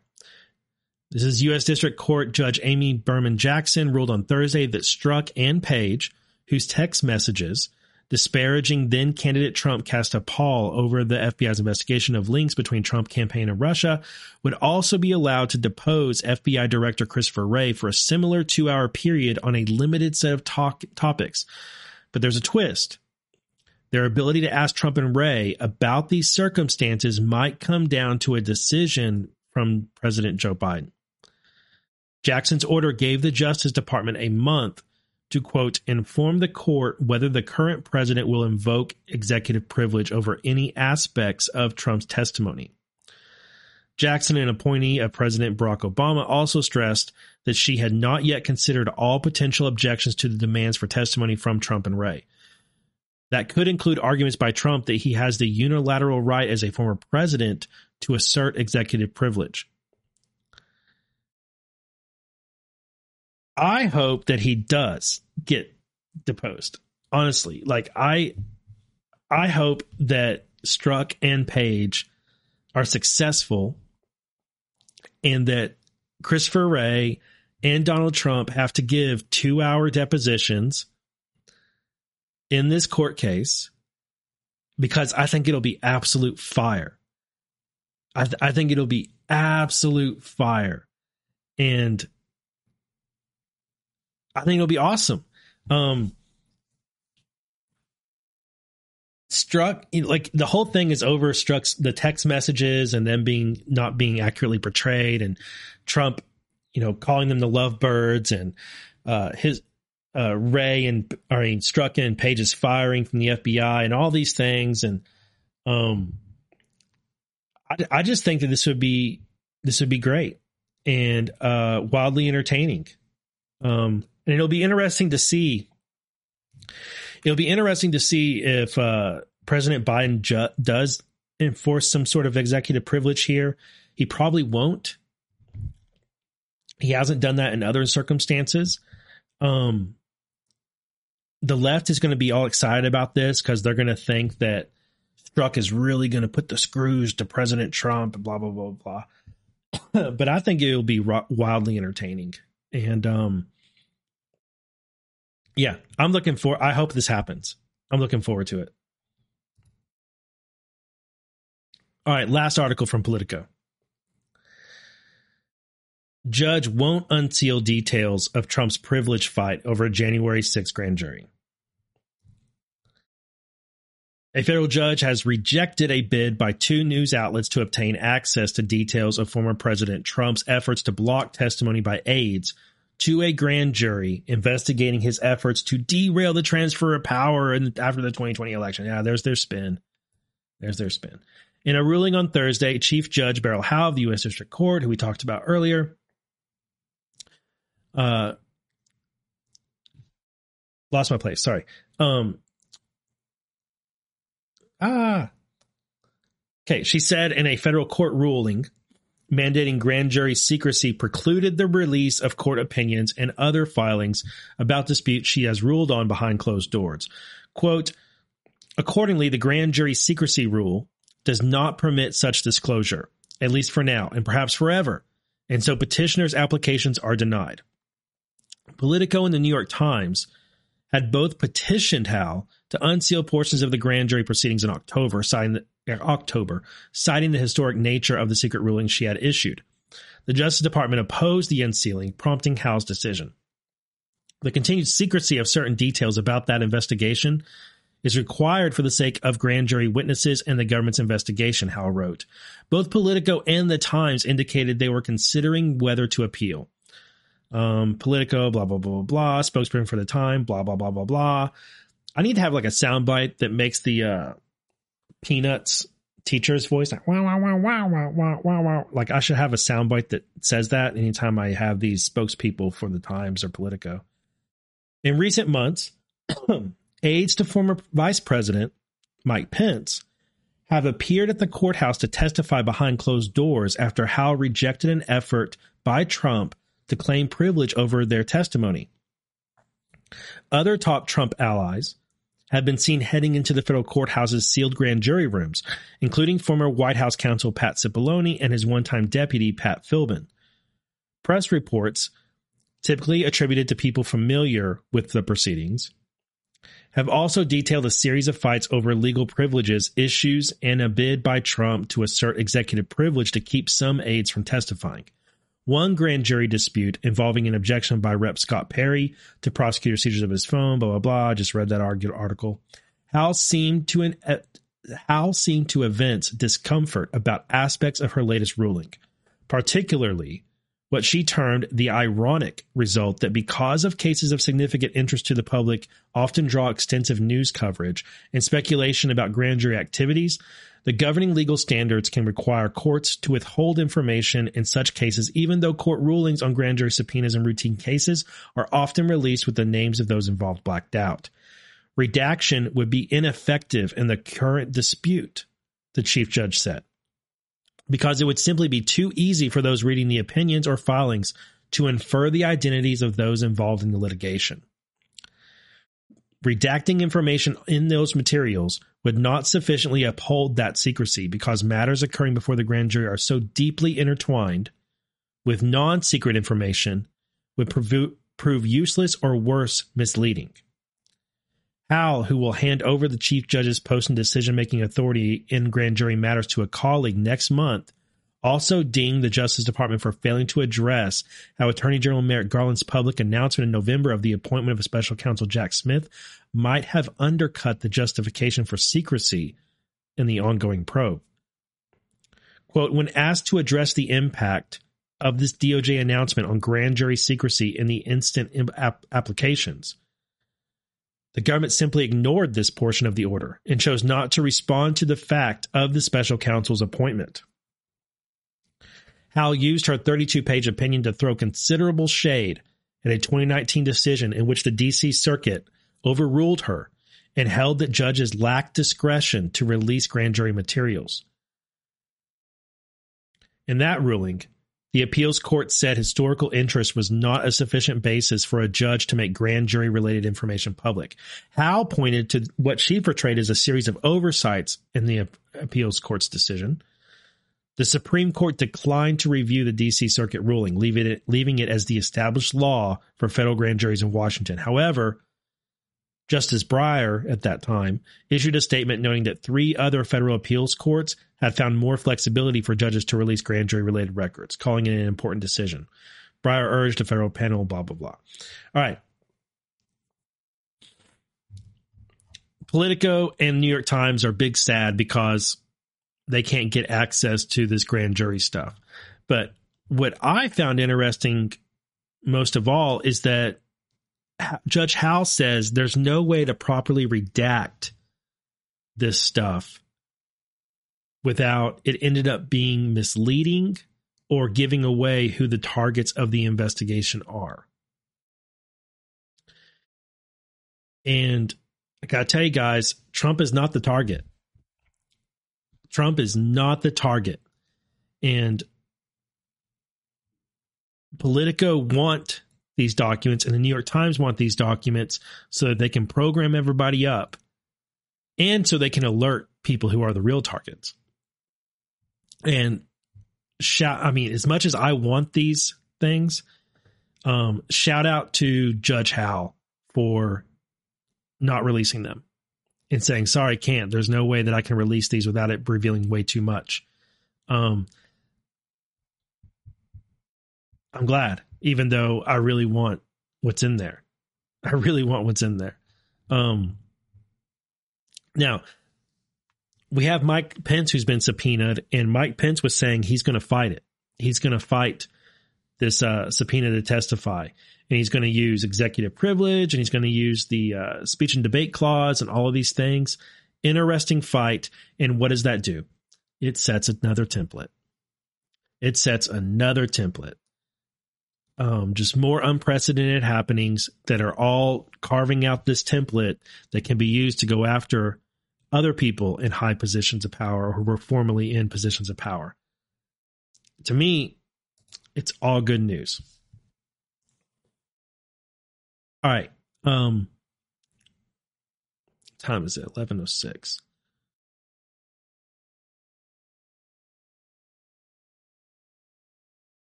Trump shared this. He shared this truth right here yesterday. Mad dog psycho Jack Smith put there for only one reason by Biden and the weaponized Justice Department should stop this witch hunt altogether, or, at a minimum, should give Biden, Obama, and all of the others the same treatment. Interesting truth from Trump and Mean Gene 1 is correct. Very interesting article that Trump has linked here. Here it is. Classified documents show up in odd places, portraying sloppy system beyond Trump, Pence, and Biden. And remember what Trump said. Especially this last part. At a minimum, Jack Smith should give Biden, Obama, and all the others the same treatment.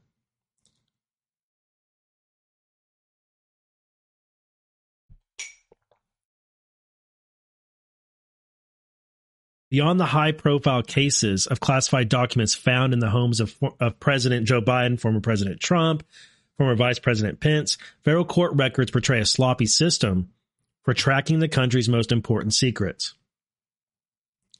Intelligence agency staffers and contractors were caught in recent years squirreling away enormous troves of documents. Aren't some presidents and vice presidents being caught doing the same thing? One contractor mailed home computer hard drives filled with secrets from Afghanistan to Texas. Stashes of secret documents have been scattered through homes, sheds, and cars. Staffers sometimes copy documents onto compact disc or even handwritten notes. It always it wasn't always the documents that got worked got workers caught. One path to thousands of pages of classified records was strewn with marijuana leaves. Despite the sloppy handling, the secrets at stake were among the country's most important. The names of undercover intelligence agents, how the country gathers its information, but from the top from top to bottom, searches to recover the records often came years into the filching began. Years after the filching began.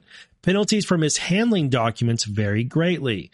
Biden, Trump, and Pence face no charges. Retired General David Petraeus, who led the war in Afghanistan and head of the CIA, was fined and not jailed for a misdemeanor for his infractions.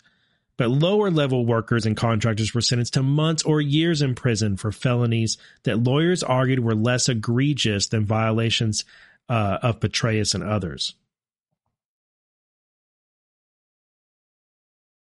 I love it that they included us. Uh, I mean, shout out to USA Today for including an actual picture of the FBI raiding Joe Biden's Rehoboth Beach, Delaware home.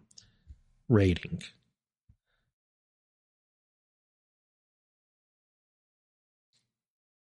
The hoard of classified documents FBI agents found in Harold Martin's Cape Cod style home, shed and car in Glen Burnie, Maryland, revealed what his lawyer called two sides of the same government contractor. Martin was a Navy veteran with one of the highest security clearances called Top Secret Sensitive Compartmentalized Information, TSSCI.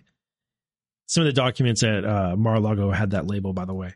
He then became a contractor for government agencies, including the NSA, from 93 to 2016.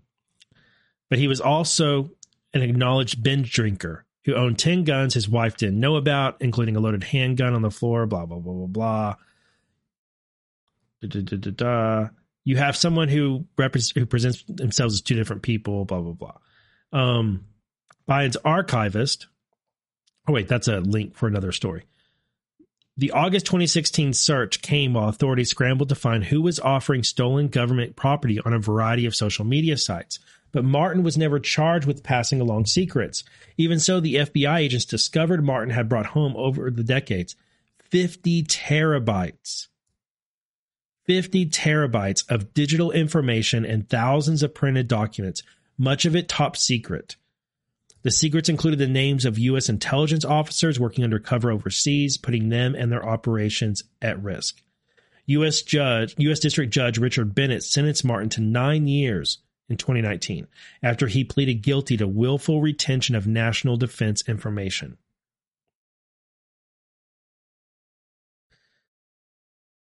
There's another one NSA staffer takes secrets home. Now, while I'm reading these, think about Obama, Biden, and Trump. Think think about and the Clint and the Clintons. Think about them and think about what Trump said here that Jack Smith should give these others the same treatment. And then Trump links this article, which go through goes through all these examples of people taking home and violating protocol with classified documents and information. All right, this guy named Pho, I'm not even going to try the rest of his name. Pho, who was 68 at the time of his sentencing for taking a trove of classified documents home to Ellicott City, City Maryland, said he was trying to earn a promotion. Armed with a TSSCI clearance, Pho developed software to help the National Security Agency collect intelligence from foreign networks. He also helped the Defense Department detect and prevent unauthorized access to its networks. But as he neared retirement, the Vietnamese native who became a naturalized citizen brought home documents from 2010 to March 2015 to work toward a promotion on nights and weekends. He said, "I did not betray the I did not betray the USA. I did not send the information to anyone. I did not make a profit. U.S. District Judge George Russell sentenced Pho to 66 months in prison in 2018 after he pleaded guilty to willful retention of national defense information. NSA Director Pho's actions came at great cost to the NSA. Key documents are often kept sealed in criminal cases about classified records, but Pho's case struck a nerve. Admiral Mike Rogers, then director of NSA, wrote the judge a letter describing Pho's, quote, very significant and long lasting harm. The agency provides real time to near real time insight to complex involving threat environments like terrorist kidnap actions, kidnapping, kidnappings, missile launches, and military engagements the NSA had no choice but to abandon certain important initiatives at great economic and operational cost because of uncertainties about which secrets Pho might have leaked. Quote, it's like interrupting a team of surgeons in the middle of an operation to determine the sterility of a tool used in a procedure has been compromised. Kansas woman brought home astonishing stash of documents, including some about terror groups. This is Kendra Kingsbury of Dodge City, Kansas an FBI intelligence analyst with TSSCI clearance. She took home sensitive emails, intelligence notes, and internal correspondence from June 2004 to December 2017. One charge against her covered documents about counterterrorism and cyber threats, including people in sensitive investigations and intelligence gaps regarding hostile foreign intelligence services. The other charge dealt with collecting intelligence about terrorist groups, including Al Qaeda in Africa and, a suspected associate of bin Laden. Kingsbury pleaded guilty in October to two counts of gathering defense information. And there's more of these, but I want to move on. But there, this article is pretty good. I linked it in the uh, Badlands brief. But it takes on a different color to it when you think about Trump truthing it out in relationship to Jack Smith and former presidents. And to me, what I wrote in the Badlands brief is that I think this is an example of Donald Trump foreshadowing. I think he is foreshadowing the treatment that other former presidents and vice presidents are going to get for their handling of classified documents. And Trump is willing to take the slings and arrows. He's willing to be the template maker and let the DOJ, quote unquote, come after him over his classified, now declassified documents in order to set this template up for them to go after the rest of this crew, the other high officials who have also mishandled documents. And you notice the investigation into into Biden continues to expand. It started out, oh, it was just a couple documents from his time as vice president. And then it was, and they were just at this one closet completely by accident. And then it expanded to the FBI visiting his home in Delaware twice. and then his office, and then the library of the University of Delaware. And they're going from documents marked classified to handwritten notes to papers going all the way back to his time as senator. And he's been senator for decades. And it just keeps on growing and growing and getting more and more and more and more. And then you find out that some of the some of the stuff connects to Hunter and you look at Hunter's emails and you're like it seems like Hunter had some classified information here that he was giving to people who were his business associates and it just keeps it just keeps on going um and so I really do. I really think that Trump is foreshadowing here with this um with this truth and Trump does that. He foreshadows what is coming. Um that's what I think. Now I've seen some comments in uh in um the chat about Jack Smith having a Twitter account. Jack Smith does not have a Twitter account. no, he doesn't. He doesn't have a Twitter account. Not the first time that's come up though. That people have mentioned to me. You need to read what Jack Smith says on his Twitter account. I think you're wrong about him. Jack Smith doesn't have a Twitter account. Um, neither does John Durham.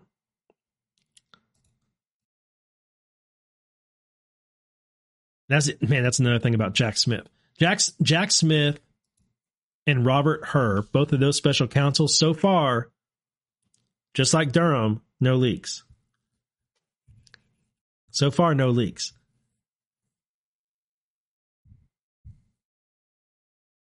Tells you something.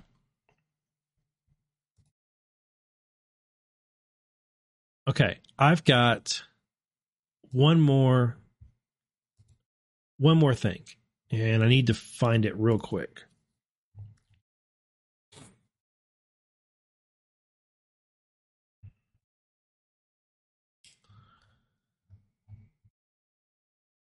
Here we go.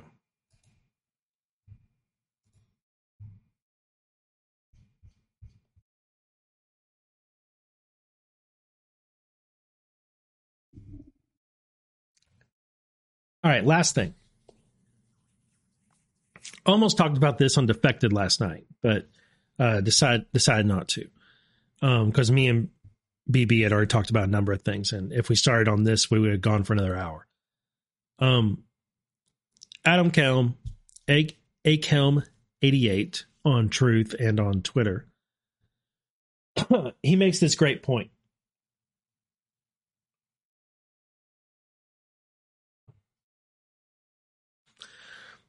He said, and he's talked about this for a long time. Trump plays two games. The Matador's Cloak is a game where the outcome doesn't matter. That's the game that you see. The Matador Sword is the game that matters. In this case, the data from the first game is fed into the second. It works because Alinsky values appearances. The problem is that most people value the first game far more than the second because of how it makes them look.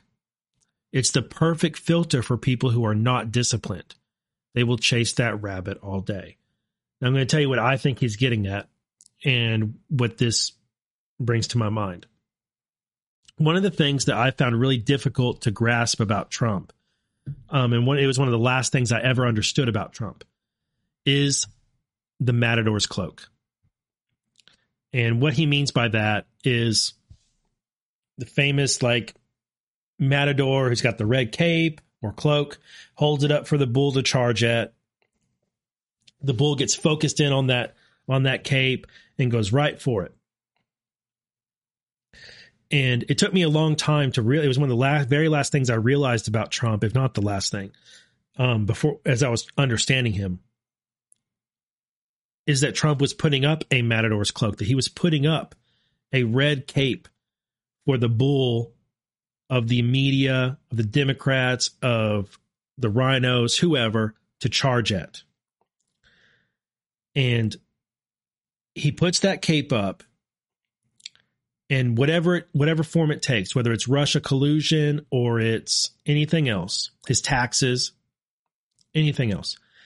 And his enemies because they're Alinskyites, because of their worldview, because they value their appearances and because they're playing these political games and they're selfish and they're greedy and they're they're just infected with Trump derangement syndrome and they also know that Trump is a threat to their system.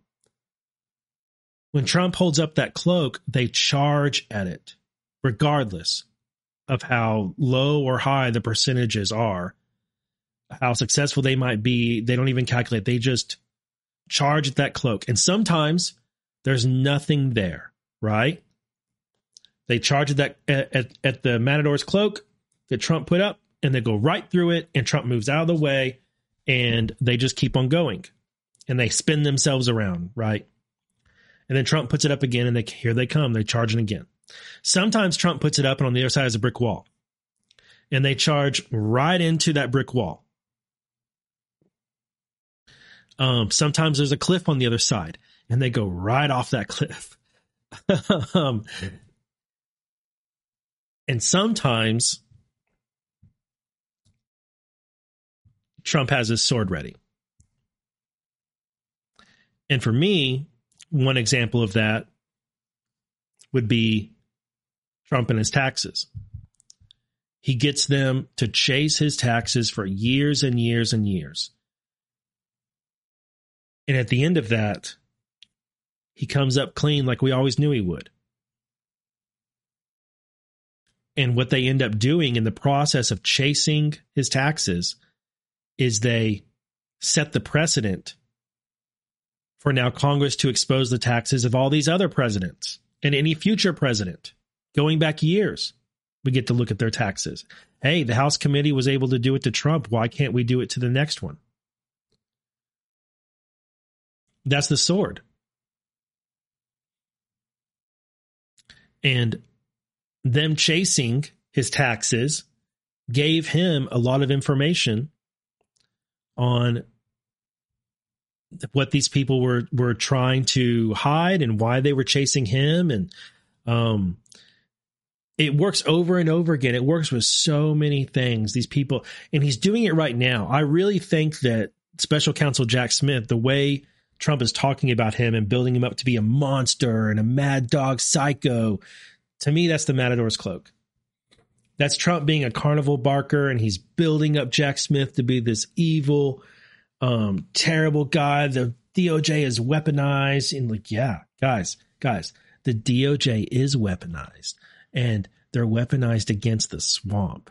Like, I know what the clickbait sites are telling you, and I know what the headlines are, headlines are, and I know what the narrative is. Yeah, yeah, yeah, yeah. I'm totally good with it. Like, like let, let's just keep that narrative going. It's totally good.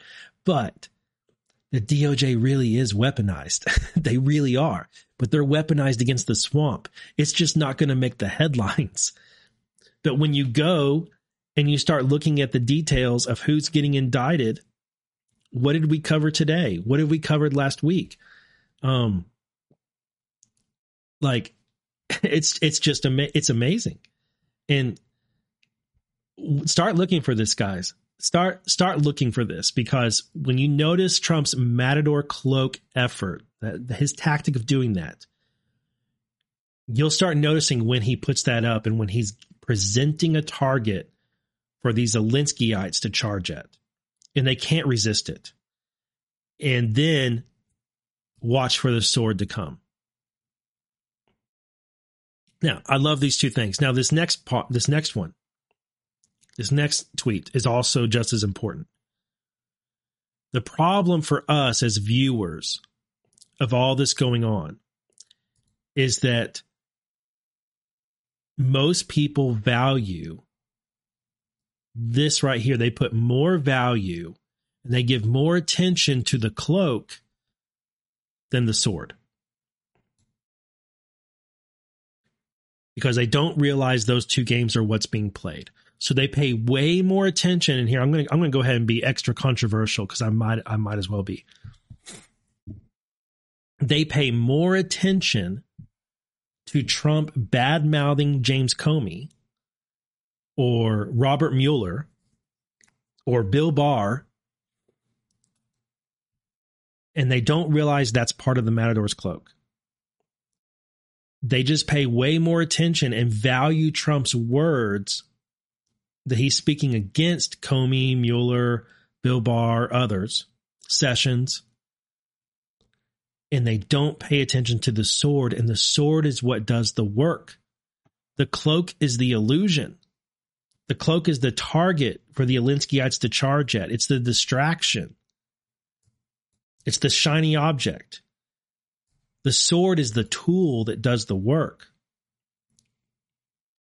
But people as an audience on the outside, we get roped into paying far more attention to this first game and putting way more value on it. And we don't notice the sword that comes behind it.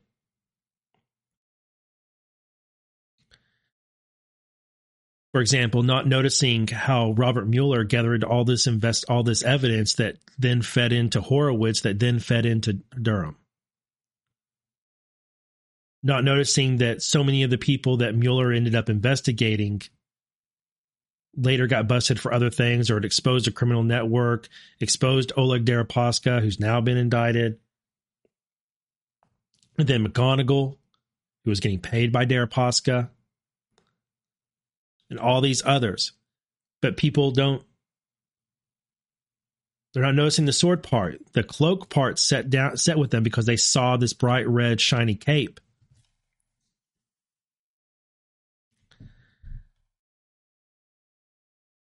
That's all the cell. That's all the. I mean, it's part of the the kayfabe is part of the cloak. The kayfabe that I talk about so often is part of the cloak.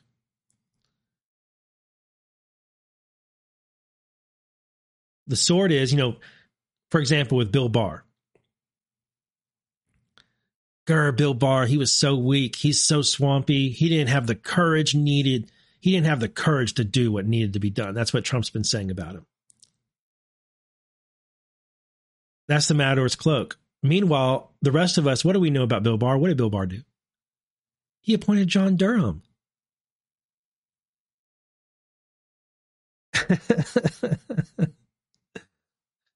um, he set up Joint Task Force Vulcan. He set up an entire group that goes after uh, human trafficking and still is. Um, and all these other things. There's all these other things that are actually the sword. They're actually the action part. But the cloak has all this other stuff. He D82, good morning. He faked Epstein's death. Hello. Hello. Bill, see, thank you, D82. That's another one.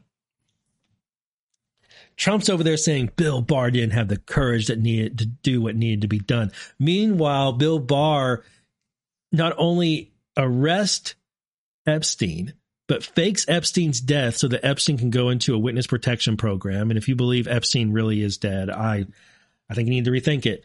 And arrest Maxwell. Miss Lori, that's right. Barr picked both Durhams. That's right. Um, so anyway, I just I just really like this, and um, for me, it was one of the most difficult things about Trump for me to realize, um, to notice that to pick up on to pick up on this game, and it's because I mean we've all been programmed to uh, just follow these headlines and uh, the latest um, narratives and clickbait and all this stuff that's very emotionally driven um, or charged, and we get this, we get focused on that, and we don't re- realize the other stuff that's going on. Um, but once you get this, once you get this matador cloak thing, and you notice that Trump is using that tactic, it helps you to understand Trump, and it also helps you. It helps you to just see through some of what he's doing, and you notice how his enemies respond to it, and they can't help themselves they absolutely cannot help themselves. Um, it's it's it's amazing. And um, yeah, shout out to Adam Kelm because he talks about this pretty often. He's a great follow on Twitter and on Truth Social, um, especially if you like the blues. Uh, most of Adam Kelm's posts are just him posting a bunch of different blues records, and uh, which is great. Uh, but then he'll pop up with tweets like this, and you're like, man, that's that's as insightful, insight as insightful as can be. Really good stuff. All right, guys. Appreciate y'all. If you enjoyed today's show, links to support it are in the description over on Rumble or in my link tree. Um, the best ways to support the show are buymeacoffee.com slash justhuman and help me keep my coffee cup full. I run on caffeine. Next best way is justhuman.substack.com. I mostly post my podcast there, but I do post the occasional article. And um, I'm really proud of the last article that I, I did. If you haven't read it, I highly recommend it. Um, and if you haven't read my templates article, that's my favorite thing that I've done.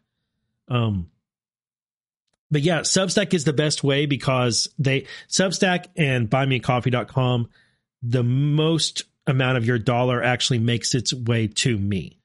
Um, so that's why I say it's the best way to support me.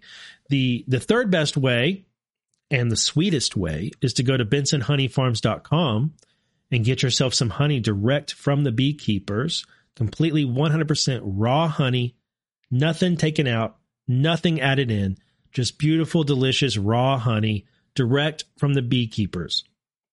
BensonHoneyFarms.com. Use rep code JustHuman. You'll get yourself something good, something something healthy, something that's really good for you, natural raw honey. And then you also help an America First small business out, the beekeepers, Benson's, and you help me out as well. So if you're interested in doing any of those things and supporting the show, I appreciate it. That kind of support makes the show possible. And again, the links for that are in the description on Rumble or on my link tree on any of my socials. Um, hope you guys have a great day and, uh, you know, just a wonderful week. Um, I enjoyed this show today and I'm glad you were here for it. Um, remember, we're not going to win every battle, but we are going to win this war. So let me turn one more time to look at my computer and give y'all y'all a a shot of the side of my head while I hit some buttons over there. I'm going to have to change this setup up because it's driving me absolutely nuts. Wish me luck on getting this project done so I can arrange this room the way it needs to be. Y'all have a great one. God bless.